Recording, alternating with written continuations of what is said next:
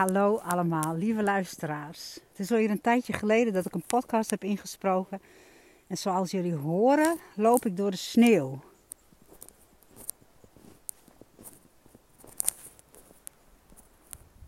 En ik ben midden in een stuk bos en er schiet mij een gedichtje te binnen wat ik als meisje ooit geschreven heb.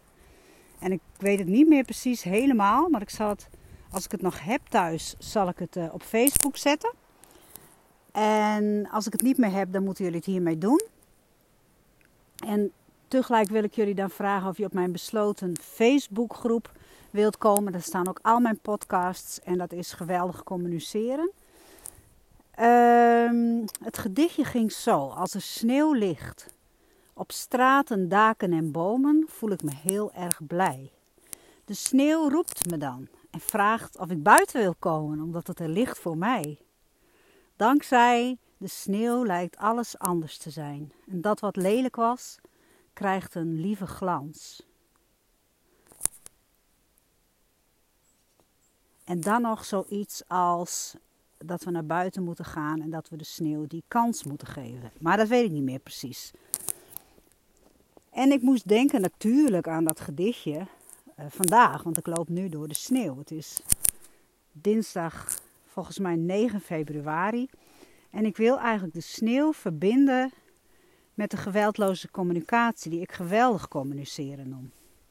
Want sneeuw is wit. En wit staat voor mij voor zuiverheid. Hoe communiceer je nu zuiver? En wat blokkeert zuiver communiceren?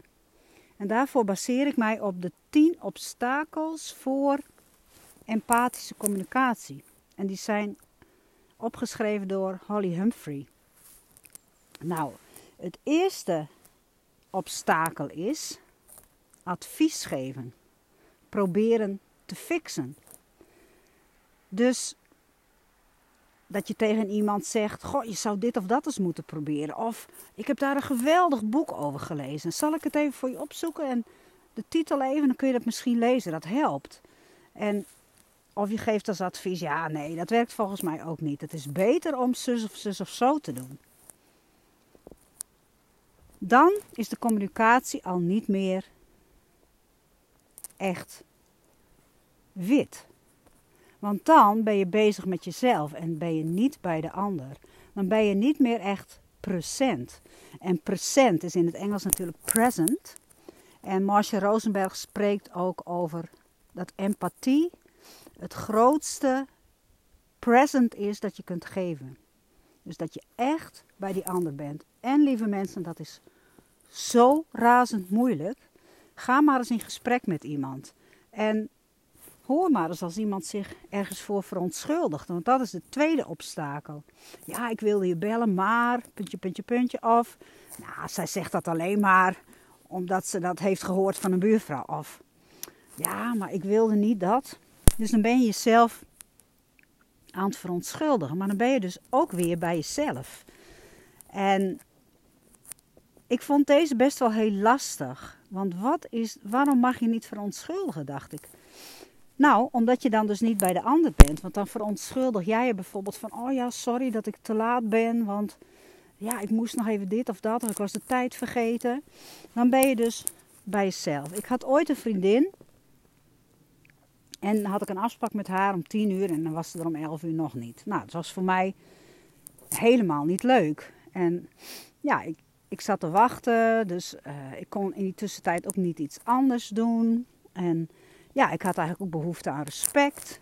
En dan kwam ze en verontschuldigde ze zich met: Oh ja, ik was het helemaal vergeten en het schoot me net er binnen, dus ik, daarom ben ik wat later. Maar als je echt bij die ander bent, dan zeg je van: Goh, ik ben later dan we hadden afgesproken.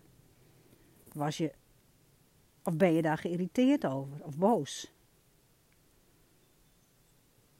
Dan kan de ander zeggen, ja zeker, want uh, ja, eigenlijk steel je mijn tijd. Je kan ook vragen aan de ander, goh, was je bezorgd over mij? Omdat je niet van mij gewend bent dat ik later ben. Had je misschien het idee dat er iets gebeurd was? Dan ben je bij de ander. Dan communiceer je echt zuiver. En daarna is de ander dan wel in staat om te luisteren naar jou in de meeste gevallen. het derde obstakel is corrigeren. Ja, maar zo was het helemaal niet. Of ja, maar jij ging. Hoe kom je daar nu bij? Zoiets zou ik toch nooit zeggen? Dan corrigeer je de ander. En dan ben je ook weer niet bij de ander, maar weer bij jezelf. En dan de vierde, troosten. En dat is ook wel een lastige te begrijpen. Maar ja, je kan iemand troosten met ja, ja het leven is ook hard voor je. Of uh, ja, maar uh, ja, het is toch niet jouw fout? Dat is ook een, een hele bekende. Of wees maar blij, het gaat veel slechter af kunnen lopen. En dat is ook iets wat mensen wel eens tegen mij zeggen. Wat ik herinner mij nog een oude tante die opgenomen was in een verpleeghuis omdat ze uh, gevallen was. En toen zei ze, ja, maar dan denk ik aan andere mensen die het nog veel erger hebben dan mij. Ja, zo hebben wij dat geleerd. Maar je mag ook rouwen over wat er met jou is. Je mag erkennen wat het met jou doet als je even een tijdje in een verpleeghuis zit. Dus dat troosten is eigenlijk voor mij aanraken van de pijn onder ja, nu komen er allerlei hondjes aan, hoor je het ook? Dus het aanraken van de pijn bij de ander. Dus dat je die pijn ook de ruimte geeft om te bestaan. Dus dat je de andere gelegenheid geeft om te rouwen.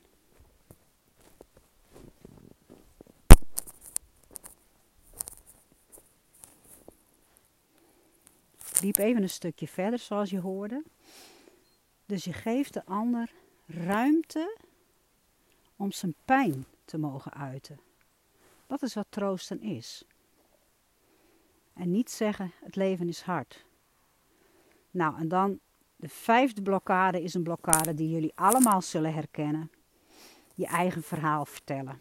Ja, dat doet me denken aan die keer dat ik. Of ja, ik weet heel goed hoe dat is. Want vorige week kwam ik die en die tegen en bla bla bla. Of, uh, nou, toen mijn man een nieuwe nier kreeg, hoorde ik alleen maar nierverhalen.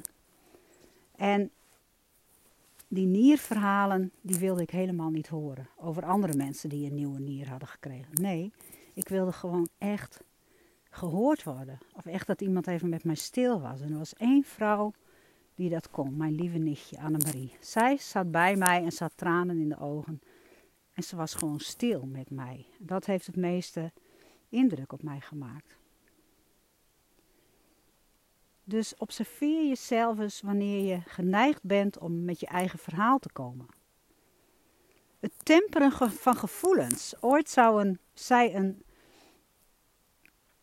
een uh, cursist van mij, ja, dat deed mijn moeder altijd. Ach, er zijn meer jongens dan kerken. Of uh, neem het niet zo serieus. Of oh, je hebt immers zoveel redenen om wel blij te zijn. Je hebt een baan, je hebt een auto, je hebt een eigen huisje. Of uh, je moet positief zijn. Depressief zijn brengt je geen stap verder. Nou, en kijk eens hoeveel mensen er veel erger aan toe zijn dan jij. Dan ben je aan het temperen van gevoelens.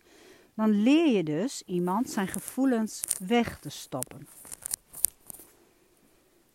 Dan sympathiseren met iemand. Nou, daar heb ik al eens eerder een podcast over ingesproken. Het verschil tussen sympathie en empathie. En die kun je nog even opzoeken, dan krijg je die nog veel uitgebreider. Of dat je zegt, ja, hoe kan iemand dat nou doen? Of, ja, sympathie, goh, dat heb jij nou altijd, hè? Steeds weer kom je mannen tegen die jou in de steek laten. Och, arm meisje toch. Ja, dan ben je ook bezig met wat jij ervan vindt of hoe jij het ziet. En dan ben je niet bij die ander van, goh, hoe is het voor jou dat er weer iemand jou in de steek heeft gelaten? Voel je, word je er ook gigantisch onzeker van? En zou je zo graag willen dat je eerder uh, je grenzen aan had gegeven? Of dat je eerder had gezegd hoe de dingen voor jou waren? Nou, zo kun je dus sympathie hebben voor de ander. Dat je even naast iemand gaat staan en, of empathie bedoel ik, en gaat checken wat er bij die ander leeft. De achtste blokkade voor empathie is onderzoeken, ondervragen. Dus je gaat vragen stellen. Nou, wanneer gebeurde dat precies? Of, nou, waarom heb je dat gedaan? waarom heb je het niet eerder gezegd? Nou, waarom impliceert sowieso dat een ander iets fout gedaan heeft. Dus gebruik die, dat woord never. En onderzoekende vragen stellen, dat is uh, altijd zo dat je dan het gesprek naar jezelf toetrekt. Want jij wilt iets weten. Je bent niet meer bij die ander. Wat mij wel helpt en wat ook helpt bij het geven van advies, is altijd vragen van: Goh, wil je dat ik een verdiepende vraag stel of wil je gewoon dat ik even stil bij je zit? Of zou je willen weten hoe ik dat zie bij advies? Of zeg je van nee, ik wil mijn eigen antwoorden vinden? Dan ben je ook bij de ander. Nou, de negende blokkade is dat je aan het beoordelen bent of aan het opvoeden. Nou, ook wel erg naïef. Och, je had ook maar moeten luisteren. Daar had ik ook eens een keer een podcast over ingesproken. Als je tegen een kind zegt die valt, je had dan maar beter geluisterd. Of als je nu eens niet altijd zo in de verdediging zou gaan. Het probleem met jou is dat je steeds weer diezelfde fout maakt. Hoe kan het nou dat je nooit iets leert van je fouten? Nou, of als iemand voor de zoveelste keer dezelfde fout maakt. Nou, dit is misschien wel een hele belangrijke ervaring voor je. Misschien wil dit jou iets leren. Nou, en dan de tiende. Het tiende obstakel is dat je gaat vergelijken. Maar dat is nog niks. Moet je horen wat er met mij gebeurd is. Of uh, let eens een beetje beter op je zusje. Die doet tenminste goed wat ze moet doen. Of alle leerlingen zijn al klaar en jij bent nog niet klaar. Nou, dan heb je zeker uh, een beetje je tijd zitten verdoen met iets anders.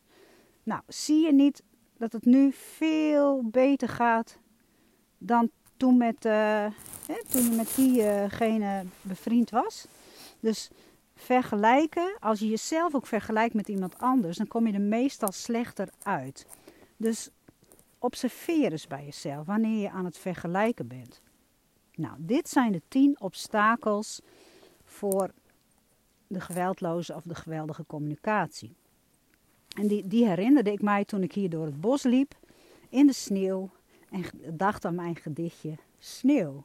Als sneeuw ligt op straten, daken en bomen, voel ik me heel erg blij.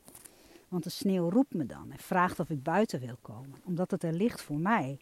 En dan het mooiste eigenlijk, dankzij die sneeuw lijkt alles anders te zijn. En dat wat lelijk was, krijgt een lieve glans. Dus ga lekker naar buiten en geef de natuur die kans. Zoiets was het. Maar ik zal het straks opzoeken. Nu heb ik wel heel veel oude schriften met gedichten en zo verbrand. Omdat ik denk dat je ook niet moet blijven hangen in dingen die al heel oud zijn. Dus, maar ergens, ergens in mijn onbewuste leeft het idee dat dit schriftje er nog is. Omdat daar ook mooie gedichten in stonden. Dus ik ga straks kijken. Jullie kunnen het terugvinden op mijn Facebookpagina. Ik heb er drie en dat gaat ook veranderen binnenkort. Maar gewoon Sonja Zwart, dan vind je het wel. Of, uh, of je kunt lid worden van mijn besloten Facebookgroep. Geweldig communiceren. Nou, ik weet niet hoe lang ik nu aan het praten ben. Dat is 13 minuten, dat is nog niet zo heel lang. Maar het is wel weer een mooie start, een nieuwe start. Want ik had een tijdje geen podcasts opgenomen, omdat ik gewoon de energie er niet voor had of de, ja, de rust er niet voor had. Ik weet het niet. Geen ideeën had. Soms, soms strandt het even wat minder en dan geef ik daar maar lekker aan toe. Ik ga niet uh, alles op alles zetten om toch een podcast in te spreken, want dat voelt voor mij niet oké, want dan doe ik mezelf geweld aan. En als ik één ding leer aan al mijn cursisten en cliënten, is dat dit. Doe jezelf geen geweld aan. Ga niet over grenzen. Laat een ander niet over jouw grenzen gaan. Probeer echt de dingen vanuit je hart te doen. En niet vanuit plichtsbesef of schuldgevoelens, want dan heb je alleen verliezers. Luister naar jezelf. Als je moe bent, ga zitten of neem even rust. Als je gespannen bent, sta er even bij stil en probeer te ontdekken wat de oorzaak is. Dat soort dingen. En het kan ook nog zijn dat als je gespannen bent, dat je andere behoeften niet erkent. Dus dat je gespannen bent omdat je bijvoorbeeld heel hard werkt en dat je niet echt doet wat je makkelijk afgaat. En dat je dus je behoefte aan plezier, je behoefte aan, uh, hoe noem je het, uh, creativiteit, als je die niet vervult. Dus het is altijd belangrijk om stil te staan bij je gevoelens, want je gevoelens willen jou echt iets duidelijk maken of willen iets voor jou bereiken. Dat is misschien nog wel krachtiger. Nou, ik zou zeggen tot de volgende podcast en geniet nog even heerlijk van het prachtige weer en de mooie sneeuw. Tot de volgende podcast.